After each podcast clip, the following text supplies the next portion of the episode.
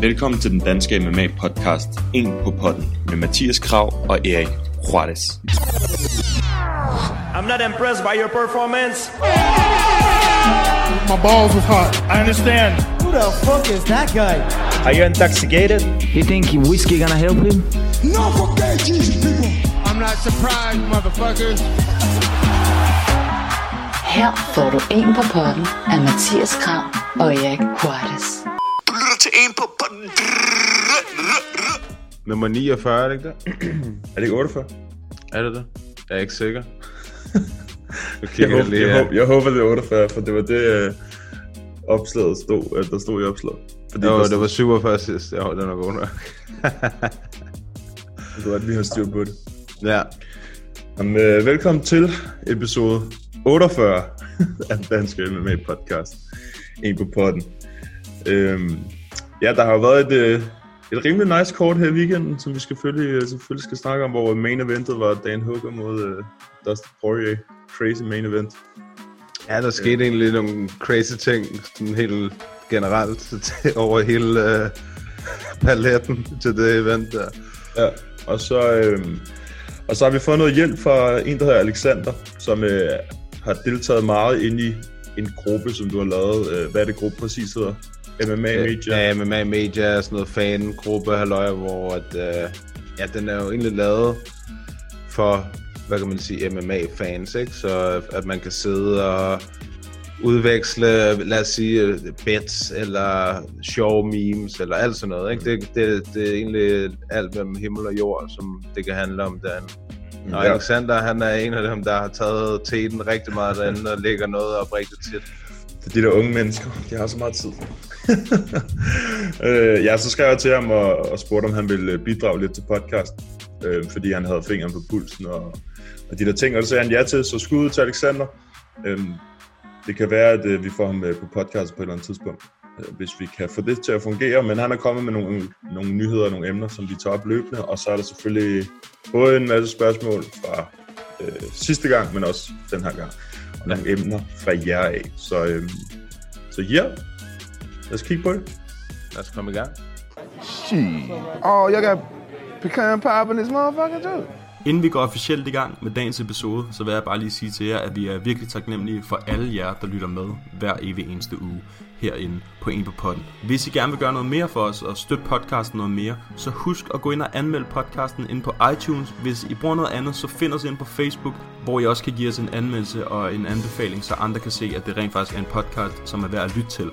Hvis I har en Instagram-profil, I bruger, og hvis I deltager ind i debatten derinde, som nogle af jer øh, allerede gør, så må I meget gerne øh, screenshot jeres podcast-app, når I lytter til en på podden, eller tage et billede af jer, der lytter til øh, podcasten, og så skal vi nok reposte det ind på vores Instagram-story, så folk kan se, at de også skal lytte til en på podden. Tusind tak, fordi I støtter podcasten hver uge. Jeg håber, I vil nyde afsnit. And I got the Nick Diaz Army with me. We're here to take take motherfuckers out. Jamen, der var egentlig, der var egentlig mange gode øh, præstationer, synes jeg. Godt lide, rigtig godt lide ham der Tanner Bowser. Han så rigtig god ud. Jeg, jeg fyrede ham også lige på vores øh, det, opslag. Ja, ja det er jo, altså, han, øh, det var ham, som der, du ved, skrev på samme tid, som Søren Bak gjorde med, med det der management, som Søren har. Ja. Nu kan jeg ikke huske præcis, hvad det hedder. Er det dem, der hedder det der MTK Global, eller sådan noget, tror jeg, det hedder. Noget af den stil, ja. Ja. Og der skrev ham Tanner Bowser også, og fik sin første UFC-kamp, som han vandt. Og så mødte han jo så ham der Cyril Gann, ham der Francis 2.0, ikke? I hans Jo. anden kamp, som han tog til en decision, hvilket er, det er rimelig legit, altså, for han er fandme, han er fandme god, ham Gann. Det er Tanner Bowser også. Han Mhm. leverede lige sådan en 8 slags kombination på ham der Philip Lins. Han, lavede lige, han lavede sådan en, øh, en, en lidt mere, ikke lige så skarp uh, Kane Velasquez mod, uh, hvad hedder han, uh, hvad hedder han, Knock, Big Knock. Ja, ja. ja det var lidt Det er rigtigt, af ja, det, det er rigtigt. Men den der fucking backfist, han ramte ham med, det er så for sindssygt. var Og så, han har, den- og så han har den der mullet samtidig, der blaffer i vinden og sådan noget. Det er helt smukt, altså. Ja, ja, ja, ham kan jeg så godt lide. Og så var han ripped. Hvad skete der for? Eller, Ja, han så ud til at være i sindssygt god form, ham der. Helt vildt. Jeg så ikke lige, hvor meget han vejede ind med. Ind De på, begge to vejede ind sådan noget 30 pund under heavyweight limit. Fordi han lignede en, der godt kunne, øh, hvis han blev helt ripped, kunne han godt blive, øh, blive light heavyweight. Øhm, han, Ja. han, altså han, det var den- det er mere det der med, han er heller ikke så høj, så vidt jeg kunne se. Jeg synes ikke, han så så høj ud. Nej, han er ikke, han er ikke den største, men som man siger, han er hurtig, Ja, og øh, han er i god form. ja, ja. Han bliver kun bedre og bedre. Ja, men jeg vil gerne have, at han bliver i heavyweight, altså for min skyld, fordi... Ja, ja, for guds skyld. Lad os Ja. få noget mere konkurrence i den division.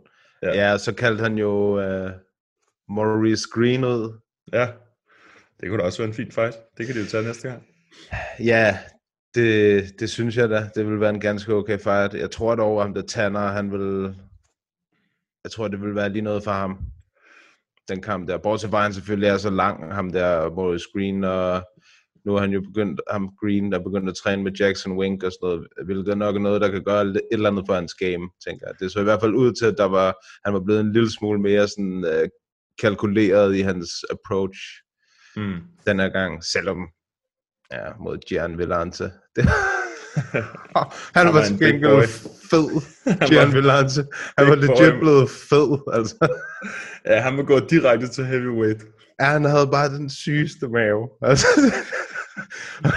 altså, man kan også se, at han ikke var i topform, fordi når man bliver på toppen bliver choket ud af en arm tri- triangle, Ja.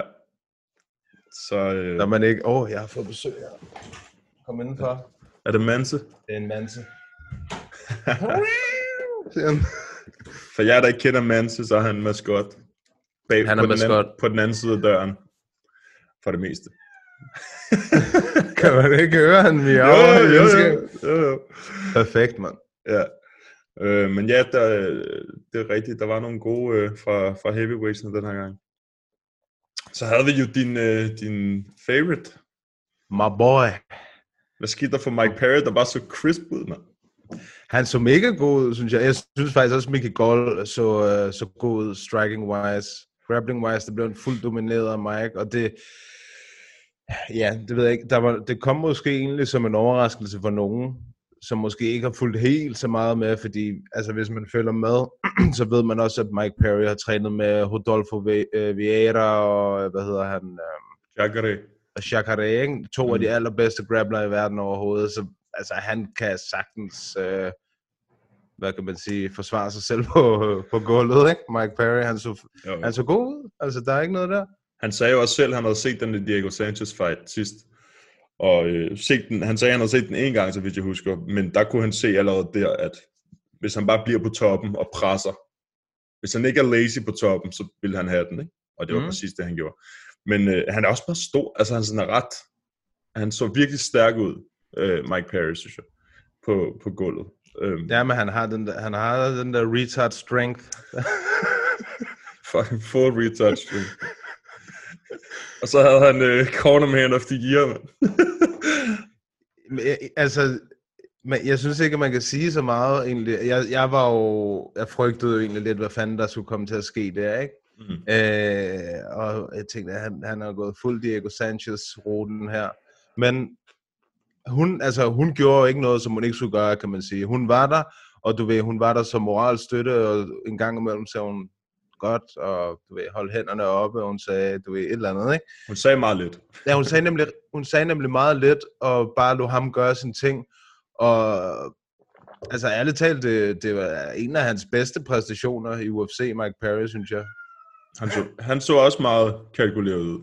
Helt bestemt. Øhm, og det, det er jo også, man kan sige, det er jo nok bedre, at hun ikke siger noget, i stedet for, at hun, hun siger noget helt fucked up.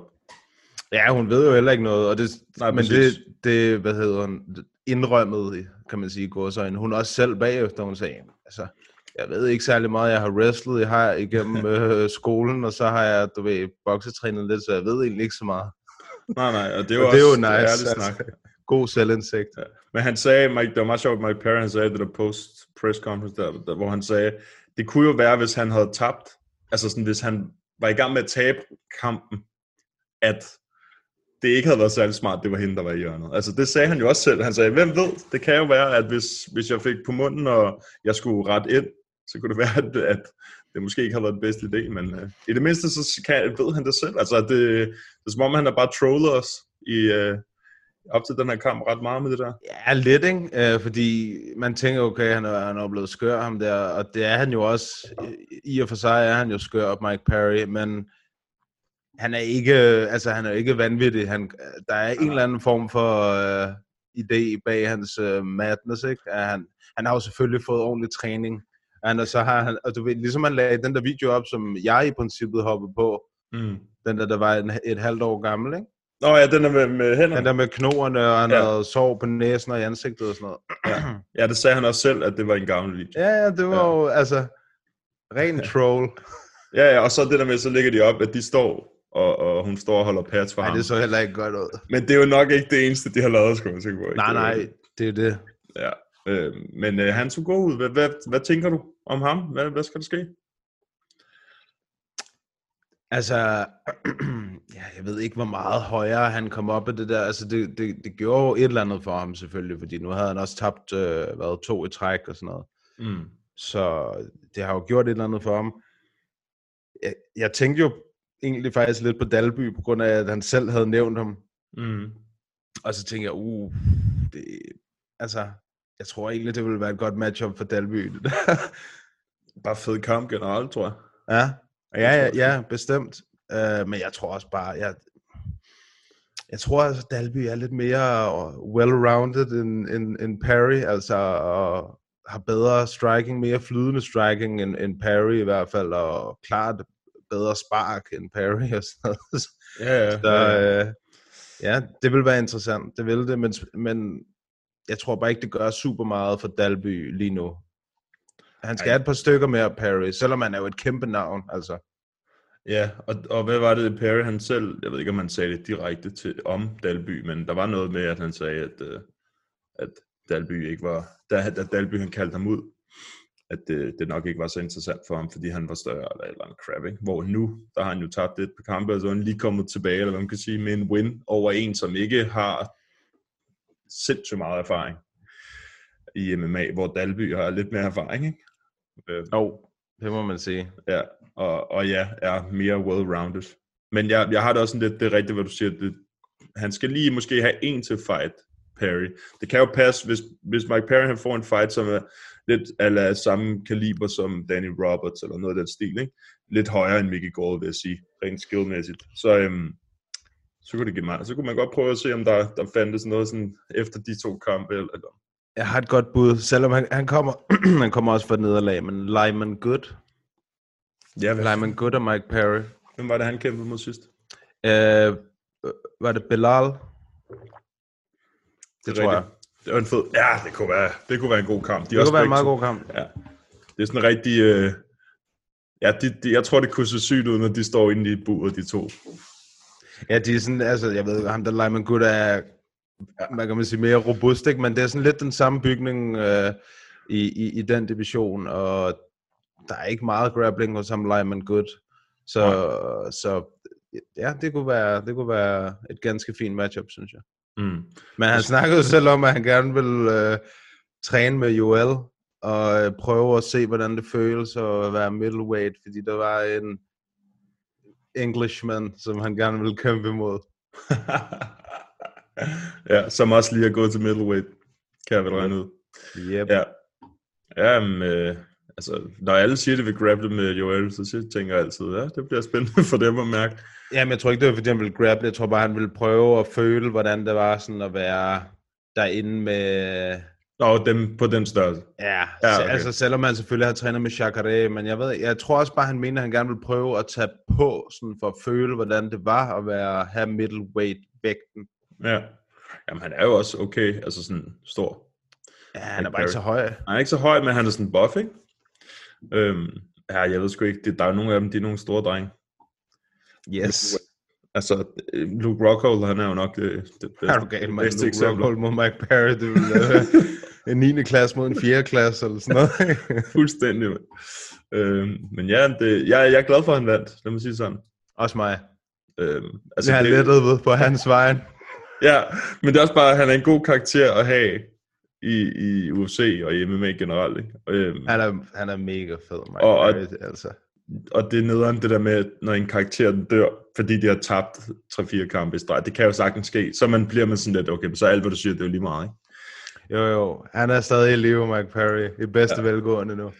Ja, det var mega nice. Det synes jeg, det var. Og Mickey Gall, han skal måske bare tage nogen, som er lidt lower level, vil jeg sige. Ja, han er ikke, øh, han er, ja, altså, han er bare ikke UFC-niveau.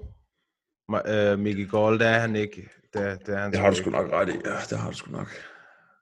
Altså, han, øh, han har god jiu-jitsu, ikke? Og, han, og han, som du sagde, han havde improved sin striking ret meget fra gang til gang. Men det er bare, der er bare levels. Ja. Og hans, det er også som om hans cardio heller ikke er verdens bedste.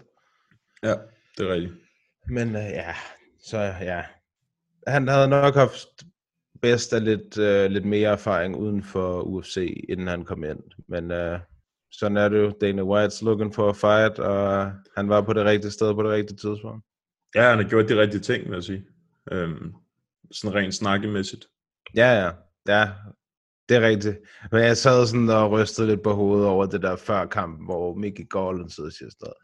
I will be the 170 pound champ. Og sådan noget. Okay, det har jeg heldigvis ikke hørt. Bruh.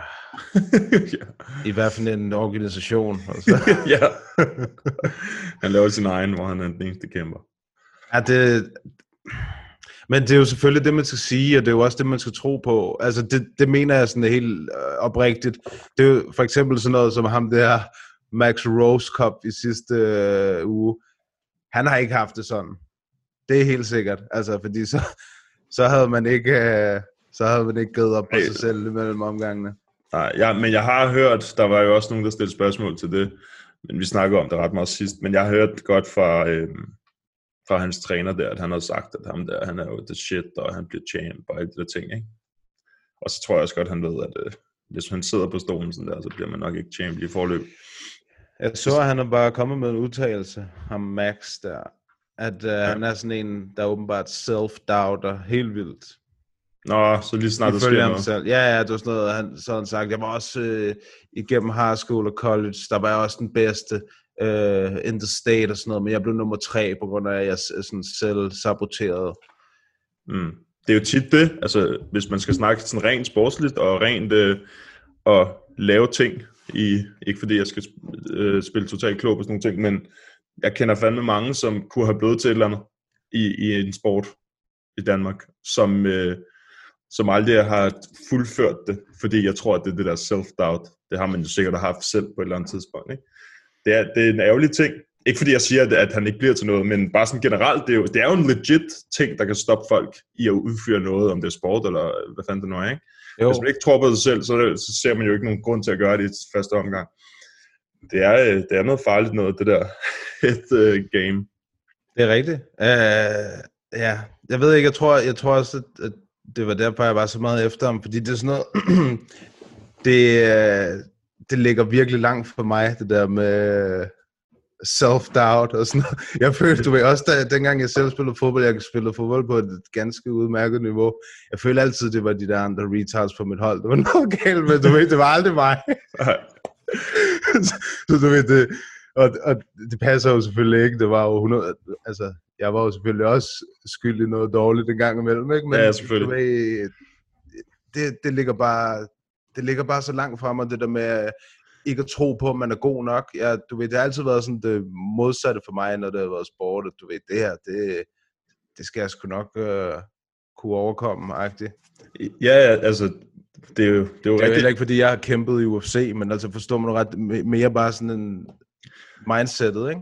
Jo, jo, jo, altså det er som om, at professionelle i alle sportsgrene ville kunne blive det, hvis ikke de troede på sig selv, ikke? Mm. Altså, jeg har, jeg har jo kammerater, som har været sådan nogle, de er gode til alt, men så det, de har aldrig taget den, en rute inden for sport, fordi Mm. de har været gode til ved, i skole også, og så har de bare taget den sikre vej. Ikke? For det har nok noget at gøre med, at de var usikre på, at de rent faktisk kunne blive til noget inden for det andet. Ikke? Men jeg, jeg var lidt det samme, som du siger. Hver gang der var en, der var klar på at spille øh, basket, så var jeg også bare 100% ready. Mm. Hvor mine venner, de var sådan lidt, ah, hvis der var mange, der så du ved, på, nede på bryggen, Det er meget. da der var publikum på, og landsholds, øh, det siger også lidt om basketniveauet i Danmark, ikke? at landsholdsspillerne, de spillede nede på bryggen for 10 år siden. Men øh, det var jo sådan noget, fuck, skal man, skal man ikke? Jeg var bare sådan, fuck det, vi spiller bare. Jeg vidste alligevel, at de var, jeg vidste, at mange af dem var bedre end mig, det var fucking lige meget, det var bare for sjov, ikke? Og så, Mm. mm. så kan man jo kun blive bedre på den måde. Men der, kunne, der var mange, der ikke ture, altså som, som var kommet derned for at spille, og så lige snart de så de der gutter der, så var det sådan lidt, okay shit, det er måske lidt for hardt. det, Det, er- det er det, der, jeg tænker, det er sjovest, altså at, at Præcis. møde den bedste modstand og, og se, hvordan gør jeg mig mod det her, altså. Ja, også og i, i sådan en sport som MMA, sådan for, for os, hvor det bare sådan, vi ved jo, hvis der bare er en, der har trænet med en 10 gange, så får vi højst sandsynligt et tæskærm. Altså sådan, på sådan en helt basal plan, ikke? Og, øh, og det er jo det, der er det sjove. Det synes jeg, at, Mhm. vi, kan, at vi kan kæmpe mod øh, Jakob Vingård, og han bare tæsker os. Det synes, det, Det- det synes jeg er sjovt. Jamen, altså, det er sjovt at kunne sige, at jeg har fået tæsk af ham, ikke? jo, jo, eller, det eller er, Barnø, eller øh, Mads Benel, eller hvad det nu er, ikke? Det synes, det synes jeg er sjovt. Nu, i hvert fald. det, jamen, det er også sjovt, og, og, og når man, men der er jo stadig et eller andet, når man står i det og tænker, "Ja, jeg rammer ham, du ikke? Jeg rammer Jakob lige om lidt. Så det en, mand. Det eneste tidspunkt, jeg har ramt nogen hårdt, det var Barnø, hvor han slet ikke var klar på den. Ja, det, var, det er rigtigt, det var den dag, lige inden jeg kom der, hvor jeg var kommet for sent. Det er rigtigt. Ja, så, når han, så, så Nick, når du hører det her nu, så, øhm, ja, så er den, der har været tættest på at lave knock på dig. Selvom du overhovedet ikke var klar, så det var voldsom sådan min at bad. Ja, men, øhm, men ja, det kan jo fuck ens øh, karriere op, det der med self-doubt og sådan nogle ting. Især i sådan det er også bare, hvis man ikke er, øh, er der, så, så er det risky, altså, så er det jo risky at, få, at gå ind i et bur med nogen. Ikke? Så er det lidt mere serious end at kaste en bold om en ko eller sparke til en fodbold. Hvis man ikke er klar, så kan det godt være, at man lige pludselig får et headkick, og så ligger man der bare. Ikke? Men det er også det, altså, men hvis det er sådan, han har, hvis det er sådan, han har haft det igennem hele sin karriere, wrestling og grappling og whatever, øh, og han godt selv er klar over det, altså, selvfølgelig, altså, jeg kan godt forstå, at man siger ja, når man får muligheden til at kæmpe i UFC, men det virkede ikke rigtigt til, at han havde lyst til det, så, altså, hvorfor, hvorfor siger man så ikke nej? Eller du ved, jeg er ikke klar, eller øh, han, altså, et eller andet. Spørgsmålet er, om han har troet på sig selv nok til at tro på, at muligheden vil komme på et senere tidspunkt. Det kan være, at han har fået det at vide, og så har han måske tænkt, det er den eneste mulighed, jeg får. Altså, nogensinde. Ja, det, det er bare svært ved at forestille mig, især med UFC, ikke? Øh, de har altså, for det første så er han så ung, og han er dygtig. Han skulle have været med til det der Submission Grappling Underground øh, dagen efter, et Chael Sons øh, grappling øh. Der skulle han have været med mod nogle af de absolut bedste grapplere i hele verden. Mm. Så altså, ja, jeg ved det ikke.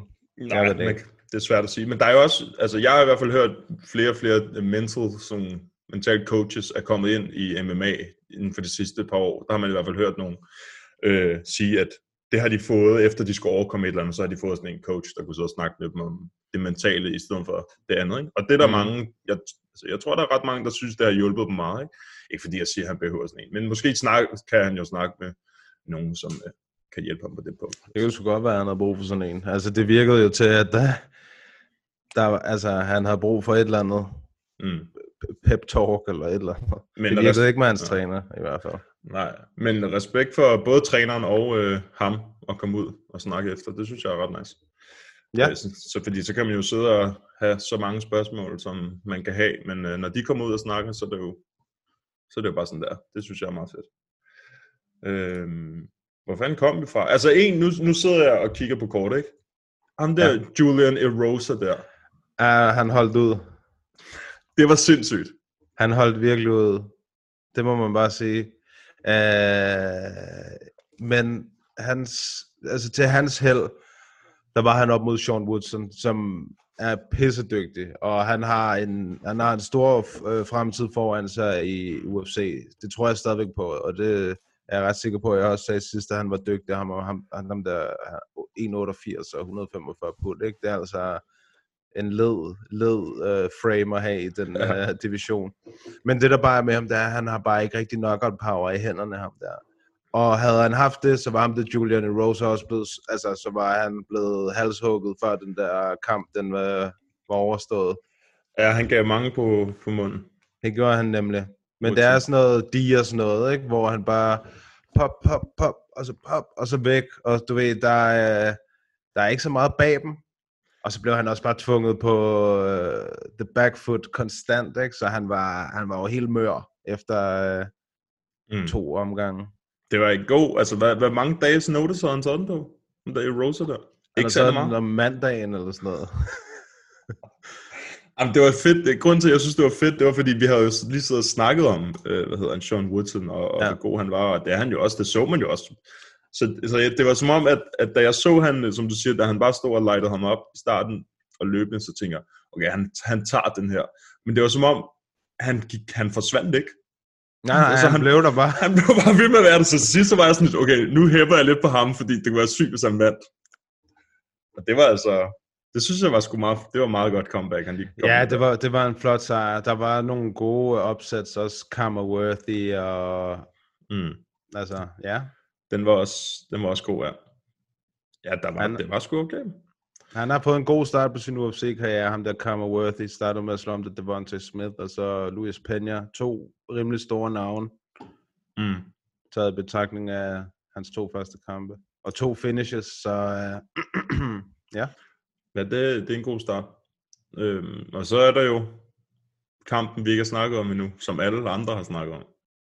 Main event. Ja, ja. Uh, folk var jo egentlig folk var lidt efter Dan Hooker i løbet af ugen, på grund af, at han havde sagt noget om The Max Rose Cup. Nej, det har jeg slet ikke set. Har du ikke set det? Nå, Nej. han havde, altså, det, det var jo sådan et, det, han lavede et tweet, som jeg jo lidt måtte tilslutte mig, ikke? Fordi han havde skrevet, hvordan, hvordan er du kommet hele vejen til UFC, uden du har fundet ud af, at du lavede skumfiduser? Og du havde sagt om ham der Ja. ja. Max. Han plejer, han plejer altså ikke at være sådan en, øh, der snakker Åh, lort. han er blevet, han er blevet bedre til det. Der var også med Dan, Ho- eller med Paul Felder, var han jo også mega... Men, men, hate. men ikke mod andre. Altså, han har ikke nogen chance for at skulle slås med The Max. Der. Paul Felder Nej, nej. han i det mindste. Du- Nej, men det var fordi, han synes det var svagt, det der med, at han opgav mellem øh, opgang, Om- øh, omgang. omgangene. Og øh, hvis der var en, der viste, at man ikke øh, giver op, selvom man er træt, og man får på munden, så var det Dan Hooker. Han fik der folk til at holde deres kæft med, at de var efter ham. Altså, I hvert fald, hvis du spørger mig, han fik lukket munden på dem der, der sagde, at det kan du ikke være bekendt at sige. Åh, oh, det Ej, kan det, jeg godt. det, det, det, kan, han har jo aldrig givet op nogensinde, den hugger. mand. Nej, det er det. Han kan nemlig godt være bekendt at sige, at ham der Max har lavet skumfiduser, fordi at i forhold til Dan, der har han lavet skumfiduser. Dan Hooker, han er en af dem, der har taget mest skade, mand, i løbet af, af få kampe. Det var sindssygt, mand. Men han gik også helt kold. Uh, Dan Hooker, han så ud til at være en maskine i de to første omgange, men det så også ud som om, at de satte alt, alt for højt tempo i de to første omgange. Ja, men han, det, det er sjovt, at vi snakker om det sidst, hvor at det, som jeg havde tænkt, Dan Hooker, han ville gøre, og han ville kunne vinde kampen, hvis han kunne gøre det hele, hele kampen, ikke? det var præcis det, han gjorde i runde 1, hvor han bare lavede de der calf kicks, og man, hørte du den, hvor Poirier blev ramt, hvor han bare skreg? Ah, Ja, præcis sådan, ah! hvor man Ja. var sådan, okay, hvis han bliver ved med det her, så, er det, altså, så, så kan han ikke øh, holde til det så længe man nu. kunne også se, at og han, han gjorde det på sådan en rigtig ubehagelig måde, hvor han sparkede inside øh, på lægen, ikke? hvor man, Mm. og du ved, man ved bare, det er derinde, hvor skinnebenet, det, mm, man kan bare se, at det bare blev hævet mere og mere, for hver gang de der skinneben, de smaskede ind. Ja, det er han altså god til, han. Han er, Ja, det er han øh, rigtig god. Dan Hooker. Øhm, men så, som du siger, så tempoet, det var meget, meget, meget højt. Og Poirier, han har også bare legit cardio, og han kan også holde ud. Han har fandme også Han taget skade. hjerte, ham der. Og hans ben har jo i forvejen taget skade. Så det var man jo, det var vi også lidt sådan, hey, hvor meget, hvor meget skal der til, før hans ben, de ikke kan mere? Men De kan stadig. han, det, det var måske meget godt, at han tog så lang en pause. Ja, ja. Det tror jeg også, han selv sagde, at det er første gang, han har taget så lang en pause i hans karriere. Han har også brug for endnu en nu. Det er helt sikkert. det Ja. var, hold kæft, ja. en kamp. Jeg ved, altså, den var, den var virkelig, virkelig god. Og, Mm. og helt klart også en kandidat til Fight of the Year, som de snakkede om. Men den der, jeg ved ikke, jeg har det også bare, den der Emmett og Burgers kamp i sidste øh, weekend, var altså også fuldstændig Der kan man også, ja, der kan man også sige, at det er tre runder. Ja. Så det er ikke, ikke fordi, det skal tage, der, der skal tages noget fra dem, men de kan bare give mere liv, når det er tre runder. Altså det tempo, ja. Det, kan, det kan være højere i tre runder, end det kan i fem, ikke? Det kan man sige. Uh, men, Men jeg er enig. Jeg er Også enig bare det der med, at han gik 15 minutter med et fuldstændig overrevet knæ og sådan noget, Josh Emmett, ikke? Ja. Mm. Giver også bare lige det ekstra på øh, pointkontoren. Ja, det, det var en banger, den kamp. Men der har været nogen næsten hver weekend, har der været sådan nogle syge kampe. Det, Der har været nogle gode kampe i år, ikke? Der var også Joanna og Whaley. Og det var en title fight, så det var sådan, der er også lidt mere på spil og wow. de der ting. Ja. Den var, den var Der, der lignede hun jo også bare fuldstændig alien head. Mega Man, eller Mega Mind, eller hvad fanden. han har også en hjælp på, så kan man godt sige. Men øh, altså, jeg synes, det var fair nok Poirier, han vandt, fordi at de to første runder, der havde jeg den hooker, ikke? Til, at, til at vinde, øh, så vidt jeg husker. Og så, øh, og så synes jeg, Poirier, han, altså han, han stoppede bare aldrig, mand. Og så, Han tog over. Ja, og så var han også, han, da han kom i boxing range, så var det ligesom bare, man ved, det er der, han er, han er, far, han er farligst.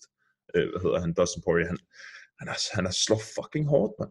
Ja, men det, det kunne man nemlig også se. Der var altså fors, der var forskel i power i hænderne, synes jeg godt, man kunne se.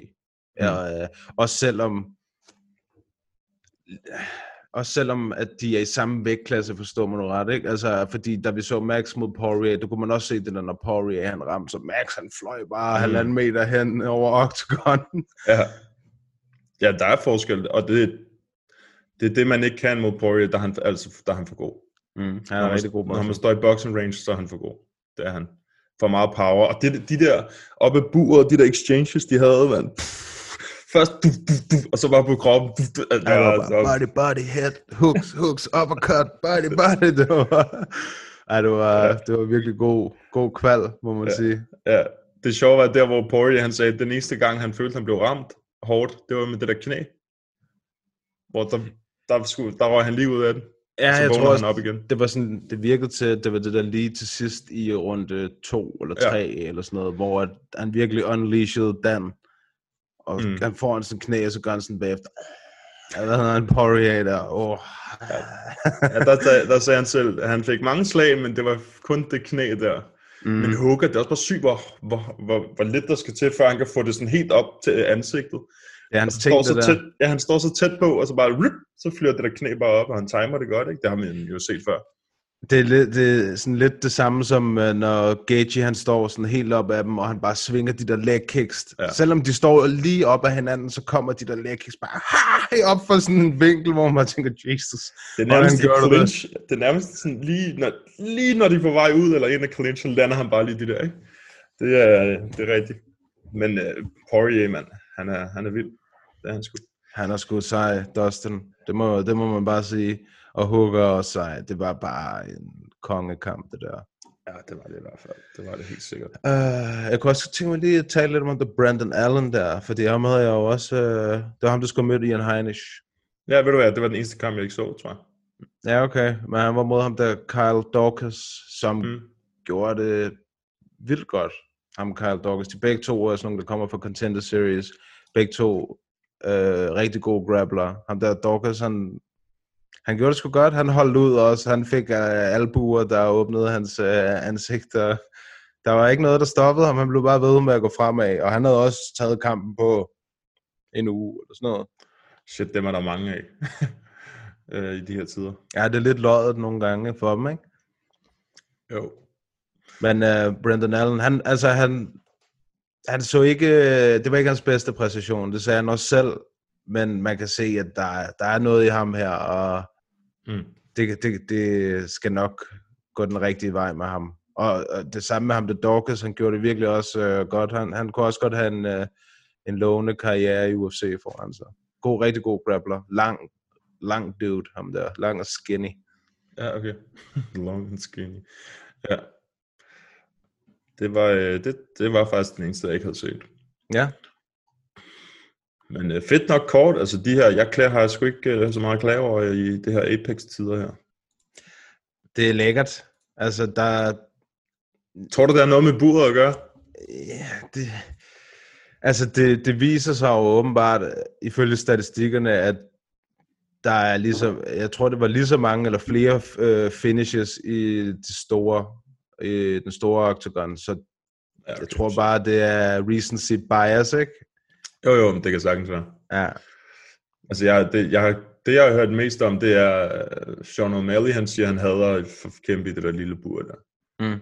Fordi han ikke kan bevæge sig rundt lige så meget, ikke? Det, og så er der selvfølgelig de der teorier om, at der kommer flere knockouts og så videre, så videre. Men det er jo også, hvis det er en eller anden total uh, stinker, så er der jo også større chance for, at den går direkte op i clinch, op i buret med det samme. Altså, det er jo det er der lige så stor chance for.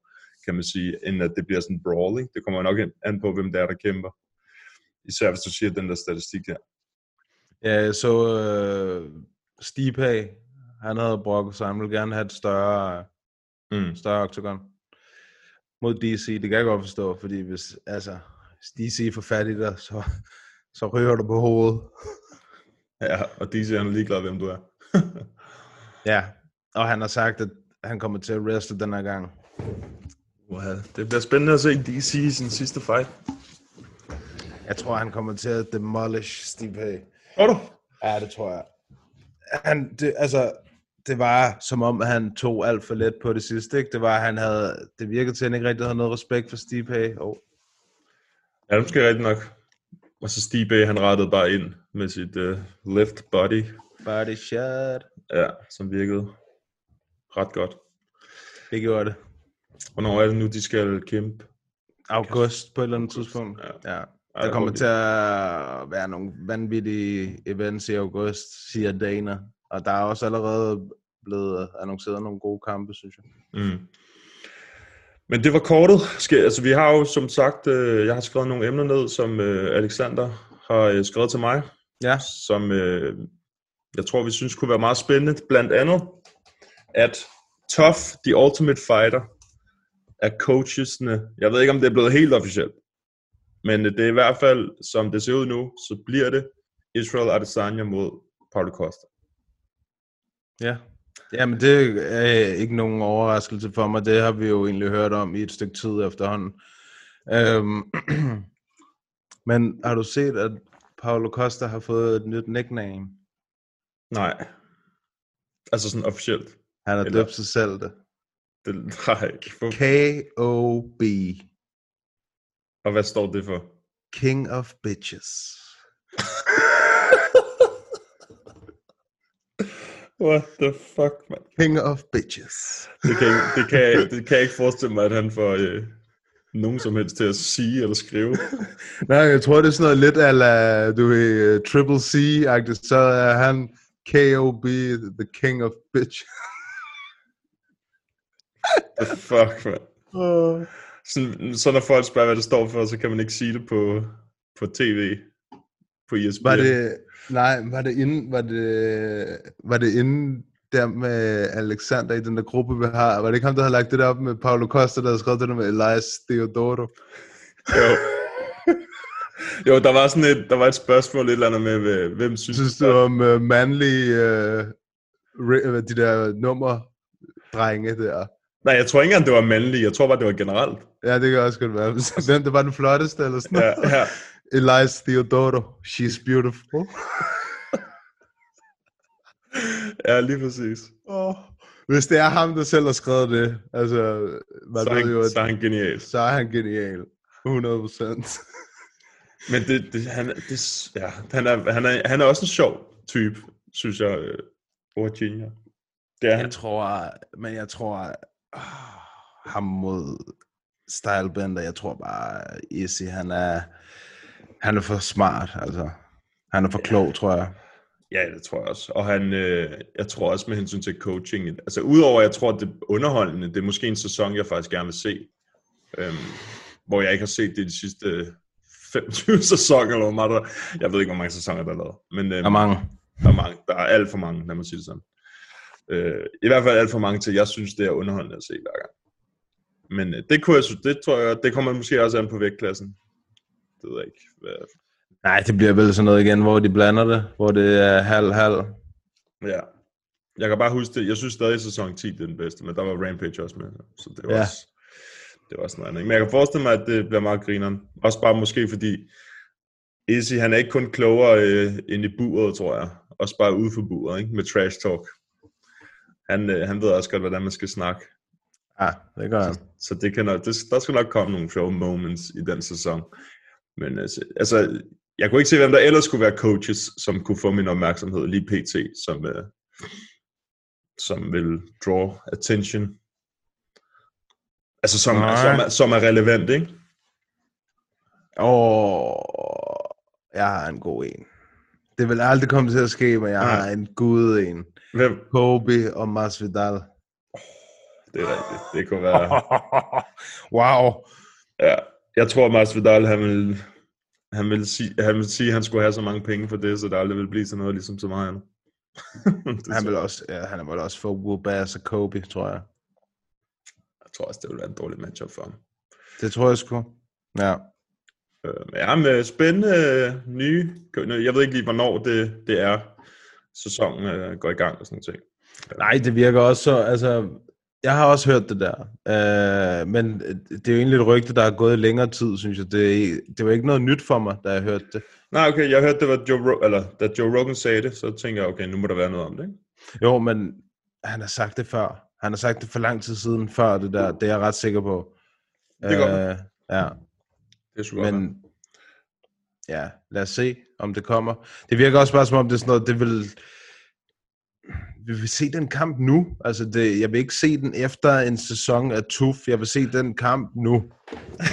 ja, jeg, øh, jeg, jeg er enig. Men øhm, fuck det, er så længe de laver det. Chancen for, at der er nogen, der bliver skadet, den er også større, når det går lidt længere tid. Sådan, noget, ikke? Det er jo det er jo sket mange gange i The Ultimate Fighter, at der er en, der er blevet skadet. Ja, det er det. Så det er rigtigt. Jeg er enig i det, vil jeg også hellere se nu. Selvom hvis, der, hvis jeg endelig skal se The Ultimate Fighter, så, så vil jeg hellere se dem med de to end sådan noget fuldstændig ligegyldigt crap, som ikke er relevant. Det skal jo være nogen, som har lidt beef i forvejen, hvor man kan køre det lidt op, ikke? Øhm, det synes jeg er lidt sjovt at se på. Ja, det vil være... Det vil, ja, ellers, så- ellers så skulle det være Mike Perry og Darren Till. Den eneste coach, han har med, det er bare kæresten. Ja, hun øh, holder pads for jer i dag her. Goddag. Og så, og så slår de op, og så er der ikke nogen coach. Så er det bare Ja, ham. det er det, så er det bare Mike. Ja. og så øh, endnu et emne, det er nyhed. Det er lidt mere, måske lidt mere sørgeligt, det er, Jeff Neal, han er tvunget, i gåsøjne skriver jeg, fordi det er det, der stod, Ja, øhm, tilbage på sit arbejde som tjener ja. Det i up. te- Texas Barbecue, jeg ved ikke, hvad det hedder, men noget i den stil. Ja, ja, Øhm, ja. Men det er fucked up. Ja, det er fucked up. Det er det sgu. Det er det, igen, der er vi tilbage til det der med, giv nu de mennesker nogle fucking penge. Men at, hvornår har han kæmpet sidst, Jeff Neal? Var det mod... Mike Perry, Ja. Og det, hvornår var det siden? det er et stykke tid siden, men så har der været corona, og så, øh, ja, har han, ikke, han har også været matchet op mod en eller anden, har han ikke det? Var det på... Nej, er det måske er det bare vores snak her, kommer til at tænke på, med alle de gange, vi har matchet folk op mod hinanden. Mm. Ja, det Men si- altså, jeg, jeg kan også godt forstå, at han venter. Ja, ja, det, ja det, det er helt sikkert. Um, men jeg kan godt forstå, at han venter, fordi han er top 15 øh, i, i welterweight-divisionen. Uh, han skal have en ordentlig modstander, og der har været forholdsvis uh, booket i welterweight. Spørgsmålet er, hvor mange kampe han har haft i UFC nu? Han har haft mange. Ja, han, har haft fem mange. eller sådan noget. Fem, ja. Så det vil sige, at han har, han har nok fightet sin første kontrakt ud, ikke? Øhm, hvor meget plejer de at være på? 3, 4, 5 stykker? Ja, noget den stil. Ja, fire kunne jeg forestille mig. Ja. Øhm, altså, jeg, jeg, jeg har det jo sådan her. Det er, det er fucked up, at det de får i starten af deres UFC-karriere, altså betalingen de får, den er så lav. Det er absurd for nogle af de, der kæmper. Ikke? Det er jo helt absurd. Så de skal kæmpe sig op for at kunne få noget fighter pay, som bare giver nogenlunde mening. Øhm, så jeg ved jo ikke om, hvad hans nye kontrakt siger, og alle de der ting, eller om han ikke kunne få en kamp og, og sådan noget. Men, men de skal jo kæmpe for at få pengene. Det er jo i kontrakten. Det ved de jo godt. Så man kan sige, på den måde, så hvis han har fået tilbudt noget og sagt nej, det ved vi jo ikke en skid om. Det er også det, som er sådan lidt tricky at sidde og snakke om, at man ikke ved, hvad, hvad der ligger bag. Altså, det, man har ingen idé. Øh, men, men jeg er enig i, at hvad de bliver betalt, mange af de der, om de er lige er kommet, eller om de har været der i tre år, eller hvad det nu er, det er absurd lidt. Øhm, for jer, der gerne vil sådan høre mere detaljeret om det, så gå ind på YouTube og find Miles Jury's YouTube-kanal. Der yep. breaker han alle de der ting ned. Hvor det er sådan noget med, at så har han fået 10.000 dollars, og, eller 12.000 dollars, og så får han 12.000 dollars for win bonus. Ikke? Og så fortæller han, hvor meget han skulle betale til sin træner, og hvor meget han skulle betale skat. Og det synes jeg er nice, fordi så breaker han det præcis noget, hvor meget man rent faktisk kan tjene. Og så er det også bare sådan, okay, shit, det er ikke særlig meget. Det er ikke særlig meget, der er også taxes. Præcis. Ja, ja, Bare spørg Mike Perry. Og spørg Nick When. Platinum gets paid, the t- uh, hvad fanden var- det, han sagde et eller andet fucking griner, when, when Platinum gets paid, the taxes are paid, eller, eller du ved, et eller andet noget, det, Ja. det, var, det var meget grineren. Det ville, det ville han, det var det, han ville have. Ja. Øh, så jeg forstår godt, hvis folk, de, når, når kæmperne får et andet tilbud end UFC, og de siger ja til det, så forstår jeg godt. Altså, det, det, det forstår jeg 100%. Og så kan det godt være, at man siger, at de bedste i verden, det er i UFC og sådan noget. Ja, ja. Nogle gange ja. så handler, handler det også bare om at kunne leve et liv, ikke? Altså, Præcis. Og øh, ja, vi har snakket om det så mange gange, at når man går ind og... at For eksempel, forestil dig ham det Jason Witt, som der tog den, der kommer om der Takashi Sato mm, på en uge eller sådan noget. Han bliver knockoutet på sådan noget, hvad, et minut eller sådan Ja. noget, ikke? mm, Og han har måske fået 10.000 dollars. Måske. Ja. Altså, han er, okay, 10 er nok det mindste, kunne jeg forestille mig, ikke? Men ja. altså, at de giver en ny kæmper. Så lad os sige, at han har fået 10.000 dollars. Så skal han måske give 10% til sine uh, coaches. Så skal mm. han lige betale skat. Og så, ja, så, så alt muligt andet også, ikke? Ja. så har du også lige en hjernerystelse bagefter, ikke? Jo, og der er mange ting, der, altså der er penge fra at rejse frem og tilbage, der er også nogle ting, man skal betale for det, og træningspartner, alle de der ting der, ikke? Øh, der er sådan noget check, lægecheck og sådan noget. Der er jo, det skal de også selv gøre, mange af dem. Så det er, øh, det er noget, det er risky, ja, fordi så går du ind og bliver du slået i hovedet efter et minut, og så ligger du der, ikke? Og det var en ret slem KO. Ja, han fik på munden ham der. Ja. Øh, så, så selvfølgelig ærgerligt med Jeff Neal, og, og det er også, øhm, det er en lille smule sådan, det er lidt sørgeligt, vil jeg sige, når man ser Det er mega sørgeligt. Altså, når man er, når man er blandt de øh, absolut bedste kæmper i verden, så skal du ikke have et daytime job ved siden af. Altså. Pff, Nej, det er kun Stipe, der kan det. Ja, og ja. Og det er, jo, det er jo egentlig det samme med, med, med, med vores danske kæmper, Søren Bak, ikke, for eksempel. Manden, der Bellator-kæmper, champ-champ i Cage Warriors og sådan noget, sidder stadig øh, i et eller andet forsikringsselskab i Lyngby, eller sådan Ja, eller en bank, eller der er eller Ja, betal nu fucking manden, altså. Betal nu manden, så han ikke skal lave det der. Ja, ja. Det, ja, det er... øh, Det, men jeg kan forestille mig, at det har været sådan med mange sportsgrene, da de var nye. Det der med, at det er det, der har været et problem, eller det er et problem, eller hvad man kan sige. ikke? Jo, men altså nu er vi, going strong on 30 years, altså. Det, den, den næste jubilæumsfest bliver 30 år for UFC, ikke? Så Jo, jo, jo, det gør fighter pay og sådan noget, det, sk- det skal bare ikke være en diskussion, altså. Slet ikke, når man er et øh, billion dollar firma. Nej, men, men, men øh, noget, som man så kan tænke over, om det vil ske, det er, hvis, hvis de allerede ved, at de får vis antal kroner, uanset hvad. Lad os sige, at der ikke er noget, der hedder win bonus, for eksempel. Så det har jeg også hørt teorier om, at hvad, hvad vil de så give? Altså, hvor mange procent vil de give ind i buret? Hvis de allerede ved, uanset om jeg taber eller vinder nu, så får jeg det samme payout. Og så er der sikkert nogen, der vil sige, de vil give 100% altid, men lad os sige, at der er en, der er lige blevet skadet, altså, altså halvskadet, når han går ind i buret, så kan det jo godt være, at han slet ikke vil give 100% for at passe på sig selv.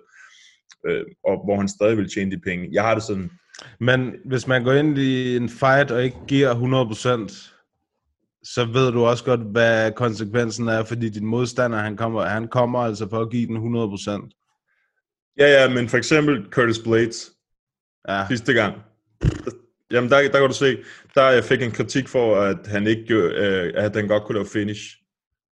Men han vidste jo godt, at han ville vinde den kamp. Altså, det tror jeg godt, han vidste, når, hvis han bare lavede det der takedown, takedown, takedown, så ville han jo vinde kampen. så må vi, jeg har en idé. Vi kan gøre ligesom i Lethway. Der er det, et, et, et, et draw eller lose. Draw. Ja, jeg tror det, ja, jeg tror det er sådan, at du kan, nej, det passer ikke, at du kan vinde eller draw, tror jeg det er. Det er sådan, det er sådan der. Det, Nå, du, der, kan, du kan ikke tabe. jeg tror det er sådan, nu bliver jeg i tvivl. Nu, bliver, nu skal jeg lige øh, tænke mig om to sekunder. Nej, du kan, du kan selvfølgelig, du kan vinde. Hvor fanden? Ellers, jo, ellers tror jeg, den bliver draw. Hvis du ikke, hvis du ikke finisher din modstander, så tror jeg, den bliver draw. Okay, Jeg er ret sikker på det sådan. Ja, okay. Det, øh, det lyder sådan, som om folk de vil give liv for at lave finish. Så. Præcis. Lethway. Ja, nu skal jeg lige at se dig. Dave LeDuc. Uh, record. Undefeated. Ja, der kan du se, at han er, han er undefeated in 11 Lethway fights. Han er 5, 0 og 6. ja, okay.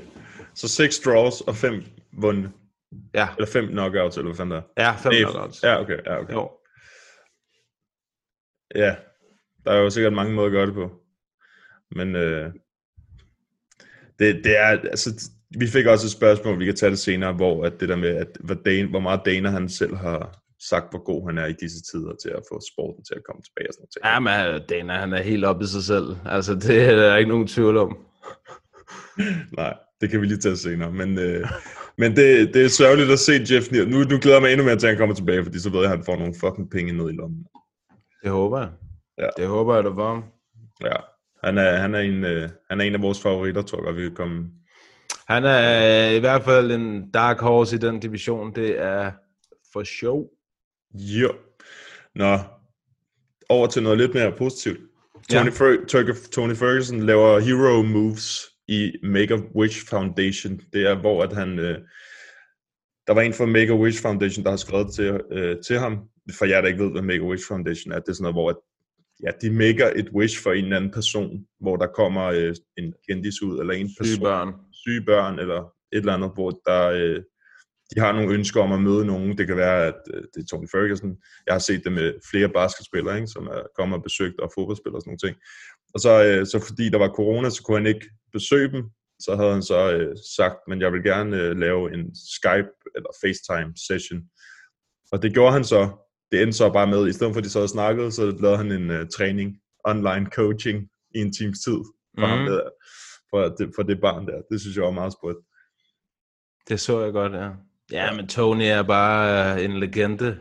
All the way around. Altså, der er ikke, der er ikke så meget at sige. Han er, han er lidt skør nogle gange, men han, er, han har jo tydeligvis et øh, hjerte af guld. Altså. Ja. Det, det, det kan der ikke øh, være nogen tvivl om. Han, han snakker også altid om sin søn, ikke? og hvor meget han gør det her for sin søn, og han elsker sin søn og sin familie og sådan noget. Så Tony Ferguson har bare hjertet på rette sted, både ude på buret og inde i buret. Ja, det må man sige. Det må man sige. Ja, men det, det er sådan nogle historier, man godt kan lide at høre hjemme. Ja, det er altid dejligt. Det er altid øh, sådan noget feel good noget. Det, det kan vi godt lide. Ja. Så har vi nogle matchups. Ikke lige så mange, ikke nær så mange som sidst, men vi har fået nogle, som måske lige er værd at snakke om. I hvert fald to, som jeg, øh, jeg sendte også lige et billede. Ja, den ene, det er, der skal jeg far mod søn, fordi Ja. det billede, der var, der så Joro Romero bare 80 år gammel ud, ikke? Det er Joro Romero mod Uriah Hall.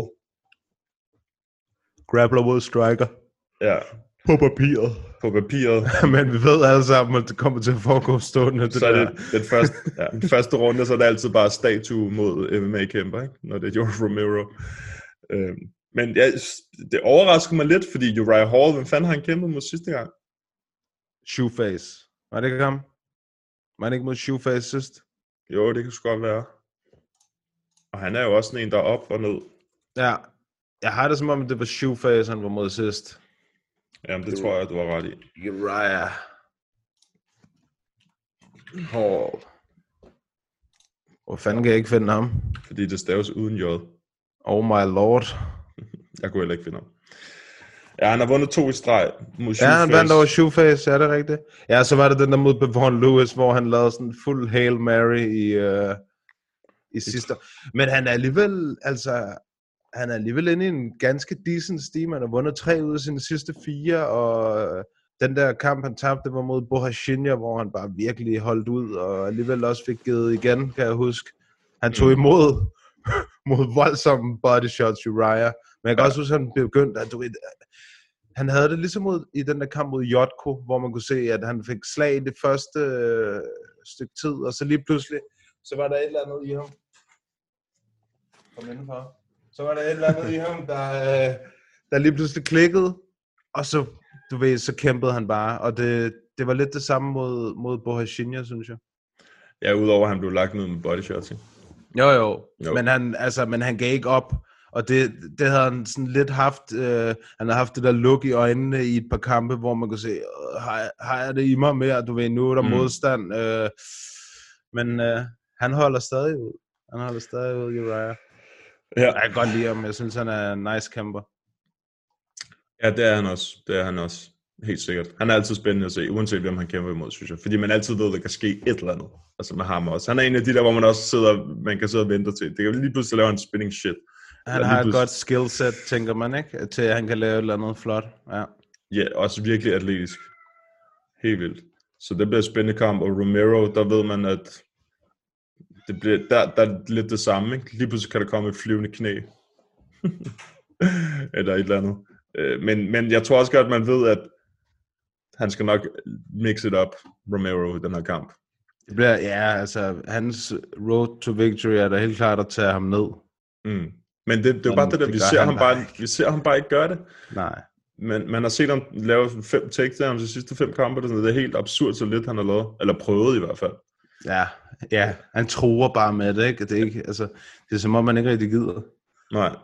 Det, det, det er så ærgerligt, fordi jeg husker bare tilbage, når man ser ham uh, lave takedown på Lyoto Machida en gang, og så flækker ham i hovedet med 10 albuer, og så er kampen bare slut, ikke? Præcis. Hvor, og så sidder man bare med ens øjne og tænker, what the fuck? Jesus.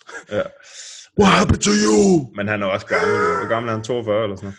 Måske efter sine her. ja, på det billede der, så er han i hvert fald 52. Altså, man ved også bare, at de der kubanere og deres uh, birth certificates, altså, det er som vinden blæser. Ja, det er rigtigt. Det ved, man ved sgu aldrig. Det er ligesom uh, mange af de der afrikanske fodboldspillere, der er også rigtig mange af dem, som så finder man lige pludselig ud Nå, er du ikke 23? Er du 38? du ved, Ja, dem har der været et par stykker. er dem har der været et par stykker af, ja, det har der. hvor man ikke ved det. Øh, men spændende nok ma- matchup. Og så er der, øh, jeg ved ikke hvornår den kamp er faktisk. Nå, det finder vi ud af. August. August. Og så er der lige en til. Vicente Luque mod Randy Brown. Boom! Den er også nice. Randy Brown, han, det er også alt for længe siden, at vi har set ham. Han havde en rigtig, rigtig, rigtig god kamp sidst, hvor han klart hans bedste præstation i uh, UFC. Um, og så er han bare væk. Det er lidt ligesom med Jeff Neal. Det havde faktisk også været et meget godt matchup. Jeff Neal og Randy Brown. Ja, det er rigtigt. Men øhm, det, det, og Vicente Luque, han er jo også sådan en. Han er hjernedød. Altså, Han er dygtig. han, han, giver, han, han, er, han giver den også bare altid gas. Ja, han vandt over Nico Price sidst. Slukkede ham. Sindssygt fight også. Ja. Der er altid knald på, både når Vicente Luque og Nico Price de kæmper. Man ved, at der øh, kommer til at ske et eller andet voldeligt. Ja, og, og hvad hedder han? Randy Brown, han har jo også tabt, øh, han har jo tabt til Nico Price også, Ja, det har han. på en af de mærkeligste ja. måder. Men øhm, Vild, ja, ikke lige så mærkeligt som uh, Gian Villante og Maurice Green.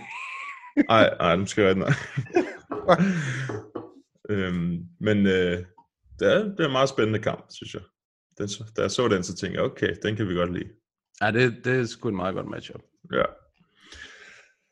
Det var lige de emner, som øh, vi havde fået fat i, og øh, nu er der jo nogle spørgsmål og nogle emner, som I har skrevet til os, så den tænker jeg lige, vi går ind og finder her. for your future? I foresee for my future one, two, three, ten drinks tonight. Inden vi går videre, så vil jeg bare lige fortælle jer om vores nye samarbejde med tier.dk. Tier.dk er en hjemmeside, hvor man kan støtte øh, podcast og lignende projekter, og de fleste store podcast i Danmark, de har et samarbejde med tier.dk. Det er et sted, hvor man kan gå ind og donere penge til de projekter, man synes der er fede. Så hvis du er interesseret i at støtte den her podcast ind på potten på et økonomisk plan, så kan du gøre det igennem tier.dk. Som det er nu, og som det har været fra starten af, siden vi startede en på potten, så har vi brugt vores egen penge, og vi bruger penge på at lave podcasten. Vi tjener ikke en rød reje på den her podcast. Det samarbejde, vi har med Bambuni, det tjener vi ikke noget på. Vi har lavet samarbejde, sådan, så vi kunne give jer noget hver uge for at deltage i vores spørgerunde. Økonomisk set, så mister vi penge på at lave den her podcast hver måned, og vi gør det selvfølgelig af ren interesse for sporten, som vi alle sammen synes, der er fed. Så hvis I gerne vil støtte podcasten og gøre, så vi kan komme mere ud til flere folk, og eventuelt få nogle flere og større navne ind på podcasten, få nogle interviews med folk, som I synes, der er spændende, så kan I støtte podcasten økonomisk ind på tier.dk, 10er.dk, e søg på en på podden op i søgefeltet, og så kan I donere alt for 5 kroner op efter, og det er per afsnit. Hvis I ikke I har lyst til at støtte podcasten økonomisk og bare lytter med, så er vi selvfølgelig også rigtig taknemmelige for det, så det skal I ikke glemme. Vi vil så vidt muligt prøve at få podcasten ud til så mange mennesker som muligt, og det kan vi ved at lave sponsorerede opslag og smide ting ud på alle diverse sociale medier, men det tager tid, og det koster penge, hvis man skal længere ud til flere folk, så de her penge, det er sådan set bare sådan, at vi øh, har en lille smule smide og sponsorere og købe udstyr, hvis vi nogensinde får råd til det igennem øh, tier.dk. Så hvis I har lyst til det, så gå ind på tier.dk, søg på en på podden, og så er vi super taknemmelige for alle dem, der støtter, og alle dem, der lytter med hver uge. The people pay because the people want to say, see the good fight. Eller Instagramo. Og husk, som altid, hvis I ser det på YouTube, gå ind og subscribe på YouTube. Hvis I lytter, så øh, gå ind og skriv en anmeldelse ind på iTunes, eller den podcast-app, I nu sidder og bruger. Det hjælper altid på podcast. Øhm, jeg kan lige tage det, jeg har skrevet her. Vi kan tage dem fra i dag af, nogle af dem. Ja. Vi har snakket lidt om det. Det er fra Alfred Trolsgaard. Hvem skal Mike Perry have næste gang? Mm, ja, det er et godt spørgsmål. Um, ja, Kunne man ikke give ham... Øh, han skal have et navn. Altså, han skal have et navn, synes jeg. Ikke en Mickey Gorligan.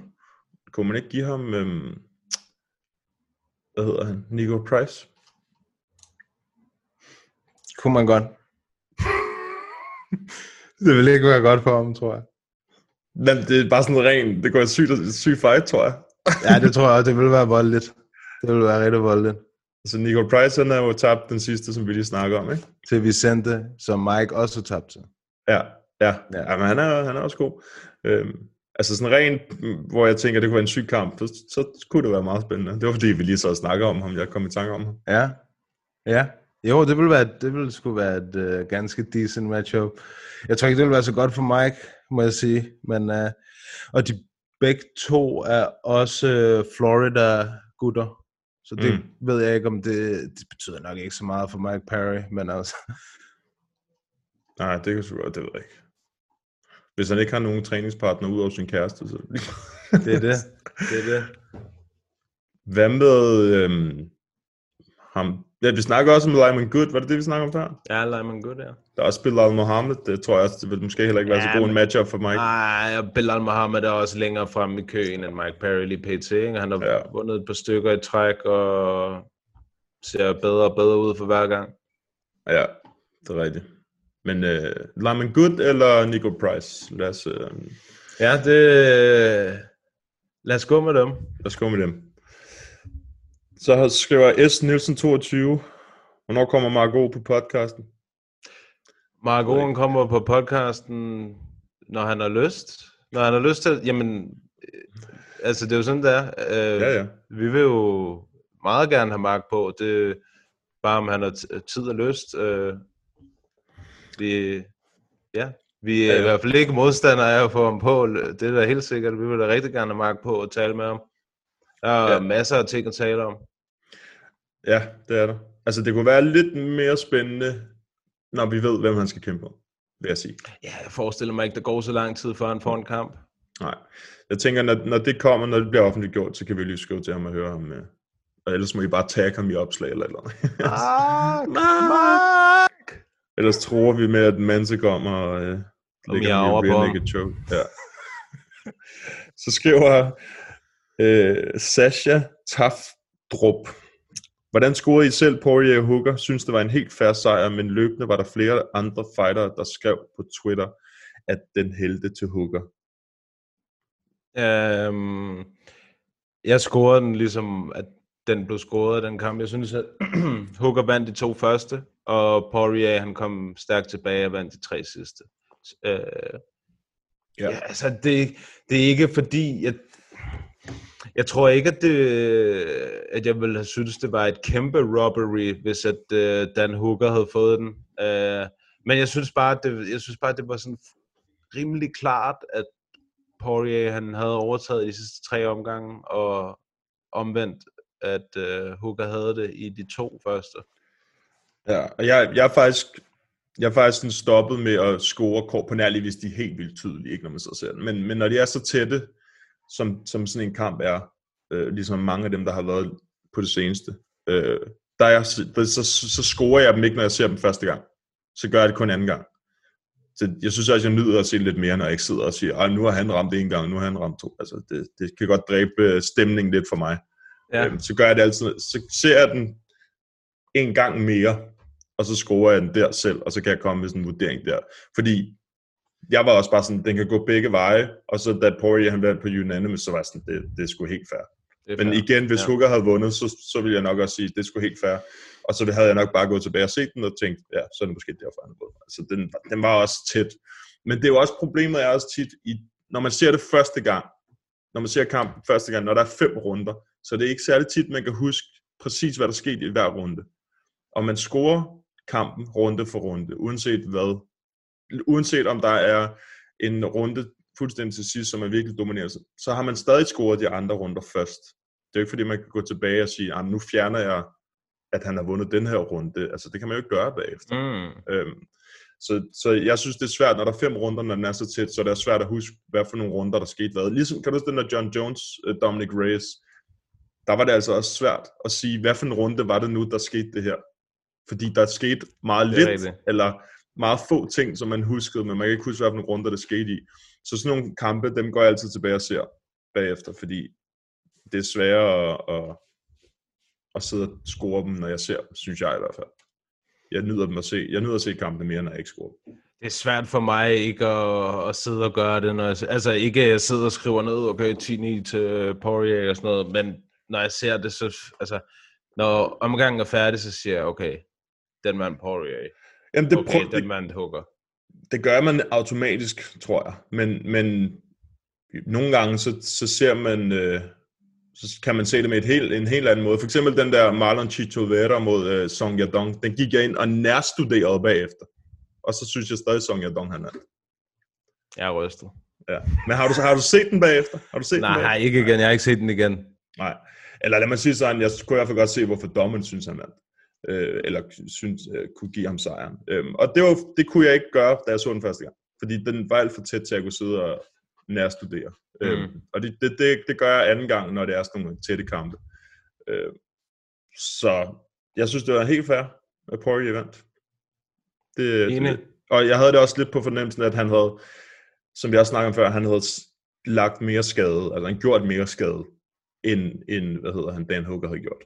Altså sådan, i de seneste, hvis man sammenligner de første øh, runder med de lidt senere runder, så ville Poirier, han havde gjort mere skade. Altså sådan, så i de runder der. Så det tænker jeg også, det må også have noget af det, som dommerne kigger på. Sådan, hvem har taget mest skade i starten og i de tre øh, næste runder. Ikke? Og der synes jeg, at Dan Hooker, han havde klart taget mest skade. Til sidst, det gør han jo stort set i alle sine kampe. Men han har en syg chin, seriøst. Det har han. Det har han virkelig. Det har han. Det må man bare sige. Uh, jeg lagde mærke, det irriterede mig lidt, fordi John Anik, han er on top of his game, som altid. Mm. Uh, men jeg lagde mærke til, da de gik ud, da en hooker går først ud, går han ud til den her sang, Kevin Gates sang, I Don't jeg Get Tired. Og så tænker jeg, har de sat, har de sat, har de vendt, altså, har de sat Poirier sang på nu? Ja. Når, når Hooker går ud, men åbenbart ikke, fordi Poirier har nemlig gået ud til den sang tidligere i hans UFC-karriere. Mod Conor. Jeg husker meget, ja, det, ja, det kan godt være, han gjorde det i en, i en længere periode. Han Mm. havde den også i nogle andre kampe. Uh, Jeg, jeg tænkte det samme. Ja, okay. Men det er godt, du lagde mærke til det, fordi det er sådan noget, jeg lægger mærke til. Jeg lytter jo altid til de der walkout-sange og sådan noget. Øh, Det, det er noget, jeg går meget op i, åbenbart. Ja. ja. Men øh, det er rigtigt. Jeg lagde også mærke til, at jeg tænkte, at det var sgu da spøjst. Fordi Mm. den havde Poirier på sin øh, i featherweight, da han var i featherweight, der havde han Ja, men han, han nævnte så uh, Anik selvfølgelig. The best in the game. Nå, nævnte han det? Ja, han nævnte det. Lige da de skulle til at gå i gang, så han, Nå, hvad? Han går ud til en af Poiriers gamle walkout-sange og sådan noget. Og så tænker jeg, fuck dig, John Anik, mand. Jeg ville have snakket om det i podcasten, og nu, altså nu er jeg bare copycat, når jeg siger det. Altså. ja, Nogle gange så skal de ikke sige det, fordi så får man ikke noget credit. Så kan man ikke Nej, det det. credit for det. Det er nemt at sidde bagefter og sige, ja, så lagde jeg også mærke til, at uh, de spillede den samme sang. Da de... Så længe man bare lige siger, at John Anik, han sagde det først, så er det okay. Ja, men det er det. Man bliver nødt til at give sin respekt til John Anik. Altså, ja. han har også fået anlagt sig en rigtig flot mustache. Har han det? Ja, du mærke til det? Jamen, jeg, prøv at, jeg, har, øh, jeg ser jo kun kampene dagen efter. Jeg sidder ikke og ser alt det der, wow, altså, hvor, lidt øh, tid tror eller hvor meget tid tror du, jeg har. Men... Jeg skal have det hele med. Jamen, det ved jeg godt, det ved jeg godt. Det kan jeg ikke, øh, jeg kan slet ikke, øh, det er alt for kedeligt for mig. Øhm, så har vi Rasmus Hansen, 1995. Et knepen nederlag til The Hangman. Hvem ser I som hans næste modstand? Jeg ved det. Hvem? Do Bronx. Jeg så lige tænkt på det. Men han er bare on fire. Hvad er det syvende Ja. streg, han har vundet, ikke? Ja jo, hvis det kan gøre det. Otte øh, finishes. Ja, ja, netop. Det er vanvittigt. Det vil, wow, det vil være en god kamp. Og han fortjener også at få sådan et navn. Øh, hvad hedder han? Charles Oliveira. Det er rigtigt. Altså fra hans side af kan jeg godt se det. Øhm, Ja, og Hooker kommer fra et nederlag, så du har ikke så meget at skulle have sagt, desværre. Nej, han har ikke, nej. Det er rigtigt. Nej. Det var mere Oliveira, der skulle have noget sagt, øh, noget at sige, men, men det er også bare sådan lidt, ja, han har, han har et stort navn, Dan Hooker efterhånden, ikke? i den division der. Og han er range- rangeret femmer. Altså, det, det vil jo være perfekt for Oliveira, og han er 100% en top 5 kæmper, Charles Oliveira, altså. Det siger også bare noget om den der division der. Og vi, altså, og det er ikke engang, fordi det er så lang tid siden, han kæmpede. Han kæmpede der i marts, hvor Damir han også kæmpede, ikke? Jo. I Brasilien. Men der, det eneste, det eneste jeg har at, sige til, har at sige til Oliveira, det er, jeg vil hellere se ham mod Tony Ferguson. Jeg kunne, godt, jeg kunne godt tænke mig at se Poirier mod uh, Tony Ferguson. Den kunne også være, det kunne faktisk være en rimelig fin uh, kamp, vil Ja, jeg sige. og det vil også give mening. Så er det contender-kampen. Yep, vinderen får det næste titelskud. Ja. Det er de begge to fortjent. Nej, fuck Conor, mand. Ja, jeg, siger, jeg mener, hvis Conor han bare stopper med at være en del af den der lightweight der, så er det, så er det okay. Jeg er træt af Conor. L- Altså, fucking bestem dig, mand. Skal ja. du kæmpe, eller skal du ikke kæmpe? Jeg vil gerne være aktiv. Så fucking kæmp, mand. Så kæmp dog, menneske, mand. Uh, ja, ja. Men øh, ja, jeg, jeg vil ikke have noget imod Charles Oliveira. Jeg vil også bare gerne se ham sådan rent stylistisk mod øh, Ferguson, fordi det begge to også bare er wizards på, på jorden. Selvom jeg vil sige, øh, Oliveira, han er nok øh, lige... Han har, jeg tror, han har fordelen. Ja, det har han. Men han er også brandvarm. Så han skal også have en top 5 nu. Det eneste, altså man kan sige, problemet er, at han har også tabt til Paul Felder for lang tid siden. Ja. Så jeg tror stadig, Paul Felder, han, han føler, at han har den over ham. Altså sådan, kan du forstå, hvad jeg mener? Altså, hvorfor skulle han sige ja til den risky kamp, når han allerede har vundet over med en gang? Ikke? Jeg tror, Paul Felder er retired. Ja, det er rigtigt. Han, men han skrev også, den her kamp i går fik ham lyst til at komme tilbage. -agtigt. Ja, han skrev, jeg vil komme ud af retirement for begge de her dudes. ja. Men hvis Paul Felder, han siger, han er retired, så, øh, så hopper Charles Oliveira bare lige ind i mixen der, ikke? Jo, jeg synes også, selvom han ikke er, hvad hedder det, er gået på pension, Paul Felder, så synes jeg egentlig stadig, at Oliveira, han er højere. Ja, altså det synes jeg også. Det er kun fordi, han har vundet over ham jo. Ja, At det var også heldigt. At han har den på ham, ikke? Eller det var ikke, forstå mig ret heldigt, det er også øh, et stort overbrug. Men øh, han var heldig, at han ikke blev submitted i første omgang, tror jeg det var.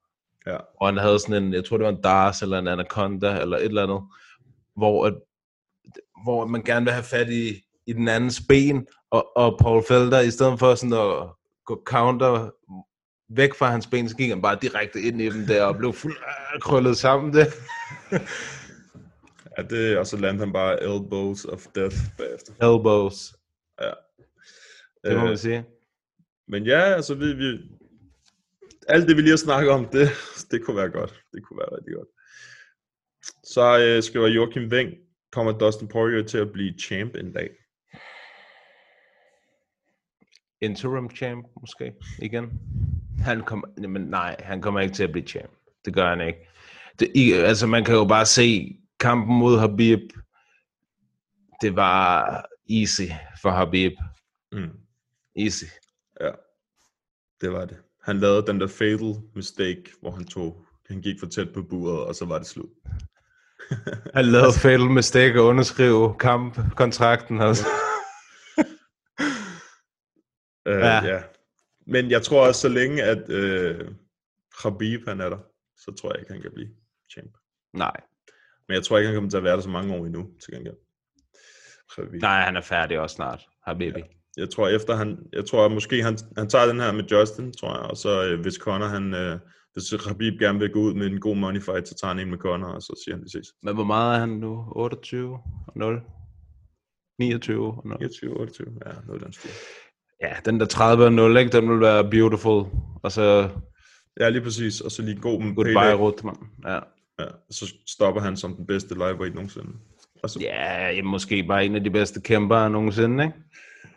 Jo, det kunne, være en, øh, det kunne være en syg historie at fortælle, dengang Khabib han bare var ustoppelig. Jeg så Habib i storhedstiden. Ja, lige præcis, lige præcis. Det, det, der er vi altså heldige. Der er mange af de kæmper, som vi ser i dag, som, hvor vi øh, i fremtiden kan sige, ham så jeg altså i hans storhedstid, ham der, John Jones for eksempel, ikke? Mm. DC også for den sags skyld, øh, altså gudsbenåede fighter. Ja. Der er mange, der er mange, hold kæft, der er mange gode, ikke? Altså Aldo, Demetrius Johnson, Ja, han er nok en af dem, man glemmer hurtigst, ikke? fordi han ikke er i UFC længere. Men ja, han var også bare... Han var Never vild. Forget, Mighty Mouse. Nej. Jamen, det er rigtigt. Og så også bare det der med, at man kan følge nogen helt fra starten af nærmest, ikke? nu. Ja. Så følge dem op, og så, øh, så se, hvad de er blevet til. Sådan Francis for eksempel, det er så også vildt. Det går hurtigt her. Det går virkelig hurtigt. det gør det. Øhm, og så skrev jeg et spørgsmål ud til, til folk for øh, efter den der vilde kamp, jeg havde med Josh Emmett og Shane Burgos sidste gang, hvor jeg spurgte, øh, hvem han skulle møde Josh Emmett i sin næste kamp. Ja. Og der er jo nogle forskellige, øh, hvad kan man sige, options. Den første, der var vinderen af Zombie mod Brian Ortega. Korean Zombie mod Brian Ortega. Det kunne være en vild kamp. Øh, vinderen af Jair mod Sabit. Ja, men jeg har set, at vinderen af den kamp øh, skulle få det næste titelskud. Fair nok. Det, det, er også, det er også cool nok. Så er der vinderen af Cater mod øh, Dan Ige. Det er også et godt bud. Det, Yes. det, det, det tror jeg mere på. Ja. Og så er der rematch Uh, med Emmet og. Emmet og Kater vil også være flot, mand. uh. Den kunne være. Det må man bare sige. Uh, ja.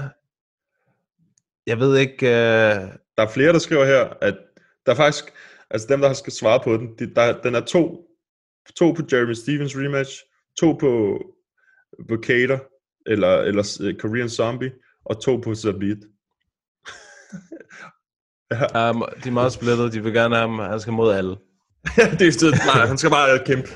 Der går nok lige lidt tid. Ja, det tror jeg også. Der er et knæ, der lige skal rehabiliteres. Ja. Øh, vi havde faktisk også nogle... Øh, vi har en, en god lang en her. Det, kan, det, det bliver den sidste ting af. Ja. Øhm, skal vi se her. Øh, som ser. Det er Mikkel... Det er Mikkel Kjær. Han skriver sådan her. Mikkel Kjær, 76 på Instagram. I kunne snakke om, hvilke fighter, som I ser som den ultimative specialist i de forskellige stilarter. Og så skriver han selv, at øh, her er Khabib nok det mest åbenlyse eksempel, men der er jo også forskel på den måde, for eksempel Wonderboy og Masvidal stående. Øh, men først skal vi lige have afklaret, hvad Mathias egentlig hjalp Jared med, det er Jared Cannonier, efter hans kamp i KBH. Sidst men ikke mindst, tusind tak for en fed podcast, dreng. I gør det fandme godt. Selv tak. Og fedt spørgsmål. Så jeg vil, jeg vil lade Mathias svare på det spørgsmål. Det er jo Jared bagved dig. Det er det. Jamen, altså... Han... Jeg hjalp ham bare med Ja. noget medicin, tror jeg Ja. det. Er det ikke sådan noget, man kalder me- medicin direkte for Mother Nature? Medicinal. Jo, jo, jo. Ja, lige præcis. Ja, ja. Det er jo nok sådan, svaret bliver, ikke? Og så hjalp han dig med front row seats. Han fik souvenir. Han fik en souvenir. Ja. Det og så fik, så fik han mit øh, kabel til Playstation. Ja, ja og øh, mit strømstik, tror jeg. Nej, det var dit strømstik eller sådan noget. Øh, hvad var ja. det? HDMI-stik, han fik af mig, tror jeg. Ja, ja, virkelig. Ja. Ja, han har fået, Han har fået det hele. Han har fået det hele. Men han var også glad. Han var meget glad. Og lad os bare sige, det er derfor, han vandt kampen, ikke? Uh, det tror jeg ikke. Det var, jeg tror først, at det var noget, at han gjorde brug af sin souvenir bagefter. Ja, ja, men jeg snakker om Playstation-ting. Nå, jo, jo. Så han kunne slappe helt af, ikke? han No slappe stress. Af, og vi sad og talte med ham, og ja, ja, ja, ja. Før og efter. Øh, ja, men for at komme, komme til det øh, orig- originale spørgsmål, øh, stilarter, så siger han jo selv, Khabib, han er jo wrestling, øh, grappling, geni, kan man godt sige. Wonderboy, ja. Som man også siger, god karate. Øhm, Rodolfo Vader. hvad er han? Han er jiu-jitsu. Han er en af de klart mest øh, hvad hedder det, dekoreret. Ja, Damien Maia. Ja, han er nok, Øh, han er nok Ben Askren. Ben, ja. Det gik ikke så godt for ham i UFC, men før det, Ja. Men det, der kan man sige, der er det også ulempen ved, at man kun har en ren stilart, ikke? Øhm, ben Askren, som et eksempel. Alexei Olenek. Det er rigtigt, han er også, det er nærmest bare inden for bestemte chokes, ikke? At han er det. Jo, ja, men hans jiu-jitsu er bare strong. Nu altså, hans, der er, hans striking, det er også strong. Donkey Kong. ja. øh, King Kong. Øhm, altså jeg vil faktisk sige, at Adesanya, han er også... Øh, Ja, ja, rimelig- er sindssygt, Adesanya. Han er klart den bedste kickboxer, vi nogensinde har set i, øh, i UFC. 100 procent. Ja. Meget god, for helvede, mand. Ja, øh, apropos wrestling, så vil jeg sige, Chael i hans prime, der var han altså også, øh, der var han hjernedød wrestler. ja, jo, jo. Altså, det er rigtigt. Hans, og ikke kun det, hans, også hans wrestling defense, kan jeg huske, øh, i middleweight divisionen. Den var altså også hardcore, når Nate Marquardt og de der gutter, der, de prøvede på noget, så var det bare, no. Det, der var han altså, der var han solid. Der var han også on the juice, skal du huske på. Ja, det var der sgu sikkert mange dem, der var. Øhm, men øh, der, der var han sgu også meget god. Altså, man så jo, hvad han gjorde mod, mod Anderson, ikke? Det var flot. Det var sgu meget imponerende. Og så i rematch, så var der ikke så meget der. Det gik hurtigt. Ja. Øh, men fanden er der mere? Ja, hvad fanden skal man tænke sig lidt om? Nogueira, han er også øh, god øh, Brazilian Jiu-Jitsu. Ja, ja, det er rigtigt, men der, der er det klart mere sådan nogen som Damien og Rodolfo Vera, og Chakare. Altså, der er de højere op end ham, hvis du spørger mig. Ja, altså det var måske var Gracie måske, altså Crone Gracie er også klart øh, bedre end Nogueira. Ja, i hvert fald nok mere specialistmæssigt, ikke? Ja, det er måske rigtigt nok. Det er nok bare det der med, at han var bare så meget bedre dengang. Mm. Ja, Så dengang. Ja. Det var dengang. Der er sket lidt. Ja. Øhm. Men jeg tror faktisk, at Damian Maia han er nok det bedste eksempel. Men det er også fordi, han har, han har så mange kampe, ikke? Mm. og han har brugt det så meget. Altså, øh, han har brugt det så mange gange. Så det er bare... Og det er virkelig nemt at se, at det er det, han er specialist i. Ja, ja, det er det, han gerne vil, ikke? I hvert fald. Jo. Men han blev også en bedre og bedre wrestler. Altså, øh, løbende. Hans wrestling er god. Ja, det Hans blev wrestling sådan, er rigtig god. det blev, jeg tror, han ville have- være meget glad for den der øh, lille... Øh, hvad hedder det? Det der lille... Øh. Octagon. Ja, Ja, ja. det tror jeg sgu. Det er sådan en øh, single leg der oppe i buret, lynhurtigt. Ja, han kan, gøre, han kan bare direkte skyde efter øh, det ene ben inde i midten der, og så to-tre skridt, så, så er han ude ved buret. Ja. Men øhm, ja, så, der, er sgu, der er sgu mange, som er sådan, men, det, men man kan jo godt se nu, når vi, når vi snakker nu, så er det sådan, man skal lige tænke sig om, for at der, man finder nogen, der er helt specialister, fordi der er mange, der er blevet mere og mere well-rounded nu. Ja, alle er stort set. Altså, du kan ikke være i UFC uden at være well-rounded i dag. Uh, det er umuligt. Mm. Det, det kan man bare ikke. Uh, så øh, de har jo selvfølgelig også nogle andre skills, men de er måske bare så langt foran lige i det her ene felt. For eksempel Marco med hans brydning, eller Habib med hans brydning, og Adesanya med hans striking, og sådan noget. Ikke? Mm. Selv dem, som der er gode, rigtig gode til én ting, de har også bare noget andet. For eksempel Peter Jan, som bare sådan, hans boksning, den er bare hjernedød. Men alligevel så er han god til at grapple. Så, så, fordi han ved, hvor vigtigt det er, ikke? Han er MMA-fighter. Præcis, lige præcis. Og GSP selv i sin tid, altså karate, sort bælte, sort bælte i jiu-jitsu, og så alligevel den bedste wrestler i hele welterweight. Altså sådan, Han var bare dygtig. Altså, han, han, han, var, han var vild. Det var han. Øh, Men øh, det er et spændende spørgsmål, synes jeg. Det er, det er meget sjovt at, eller ikke et spørgsmål, det er mere bare et emne, ikke? Det er meget sjovt at kigge på, fordi nogle gange så kan man godt glemme, hvem der har været, eller hvem der stadig er i, øh, i MMA, fordi man har set så meget af det. Øhm, jeg tænker, det var det. Ja. Hov, der er lige en mere, som jeg har overset. Ja. Bliver Calvin, det kommer fra Ink. Øh, 8965. Ja. Det var med hensyn til det der Calvin Cater og, og, og den der med, med Josh Emmett, hvem han skulle kæmpe mod og sådan noget. Så har han skrevet, bliver Calvin Cater den næste champ? Vil høre jeres mening. Nej, det tror jeg sgu ikke. Det tror Det er svært, altså, uh, nej, jeg, det tror jeg ikke. Det er min, det er min, øh, min første indskydelse af, det tror jeg ikke. Jeg, Jeg tror, tror- der er andre, der er sådan mere well-rounded. Du kan også se, han, jeg ved godt, at han vandt den sidste omgang mod Sabit i den kamp, de havde, men han tabte også de to første, ikke? Altså, så der er i hvert fald stadig et stykke vej for Calvin Cater endnu, hvis han skal være champ.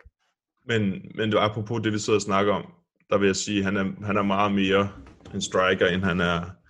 Altså, de andre er for mere well-rounded, end han er. Mm. På trods af, at han er virkelig god og crisp og super underholdende at se. Øhm, så tror jeg, at det bliver svært. Lige så snart han skal op imod nogen som Sabit, altså blandt andet, ikke? Som Ja, eller nogen, som wrestlefucker ham. Ja, lige det tror jeg heller ikke, det er så nice for ham mere. Nej, det er rigtigt. Så jeg tror heller ikke, at han kan blive champ. I hvert fald ikke lige, som det ser ud lige pt. Ej, der skal ske et eller andet vildt så i den division i hvert fald. Mm. Men øh, det var så episode 48 af En på potten. Næste ja. gang, der bliver det, hvor vi snakker om Big Ass UFC-kort. Ja, det kan være, at vi skal have Nikolas med næste gang. Det tænker jeg også. Se om vi skal satse på at få Nikolas med. Ja. Øhm, ja, næste gang, og så, øh, så er jeg også flyttet til den tid. Og så er jeg fucking good to go. Ja, der var også uh, husgæsten, han meldte også sig selv til her den anden dag og sagde, når der kommer uh, Dalby-kamp og sådan noget, så uh, kunne han godt tænke sig at være med. og det er Mads, vi snakker om nu. Selvfølgelig husgæsten. Ah, Folk, der aldrig har hørt den her podcast, hører den her og tænker, husgæsten, er det Manse, vi snakker om nu, eller? Manse Bonnell. Manse Benel, ja, det er den nye. Øhm, ja, ja, men øh, vi, vi må lige se, om vi kan få Dalby på. Det kunne være fedt lige at, at høre ham øh, Det- snak, snakke om Det kampen. tror jeg godt, vi kan. Han Han har spurgte selv jo, spurgt. hvornår må jeg være med igen? ja. Øhm, så ja, det prøver vi. Og så kigger vi på det der kort der. Tre title fights, hjernedødt kort. Det bliver bare gode sager. Men det er jo først om... Ja, kort er jo først om to ugers tid, ikke? Er det ikke om to uger? 11. jo, 11. juli. Ja. Du elsker, når jeg siger 11. 11. i 11. Ja, Bagerens fødselsdag. lige præcis. Øhm, Ved du hvad så, hvornår at uh, racerkøren har fødselsdag? sikkert lige så dårlige joke som den, du lige sagde, eller den, jeg lige sagde. Lad mig høre. Den anden i anden. Jeg vidste, det var sådan noget lort. Uh, det er Åh, Brøndby. tak, tak far. Uh, uh, så ja, det var det. Husk, gå ind, subscribe på YouTube, smid en anmeldelse ind på iTunes. Følg os ind på Instagram, på Facebook. Der kommer snart uh, konkurrence og giveaways ind på diverse sociale medier, som vi har. Så gå derind, Hold øje. Hold øje og følg os de alle tre, fire steder, hvor mange det nu er. Fordi Vi jeg skal ved- nok gøre opmærksom, når det sker, i hvert fald. Ja, ja lige præcis. Men øhm, jo flere steder du følger os, jo større chance er der for dig selv. Så det var det. Så må jeg have en... Øh, I må i hvert fald huske solcreme, og så må I have en dejlig uge. det, er kun, det er kun de der pølsedanskere, der skal have solcreme. Ej, du kan bare se mit ansigt, der er jo nærmest... Uh, der skal ikke meget til, før at jeg bliver små lyserød. Nej, nej. Jamen, jeg, jeg embracer bare det der brownness. Det er okay. Chorizo King. Straight out af Det er det der Argentina. ch- chorizo, ikke? og så med dister her. så kører den. Nå, men øh, vi øh, lytter ved derude. Vi Det gør ses. Hej.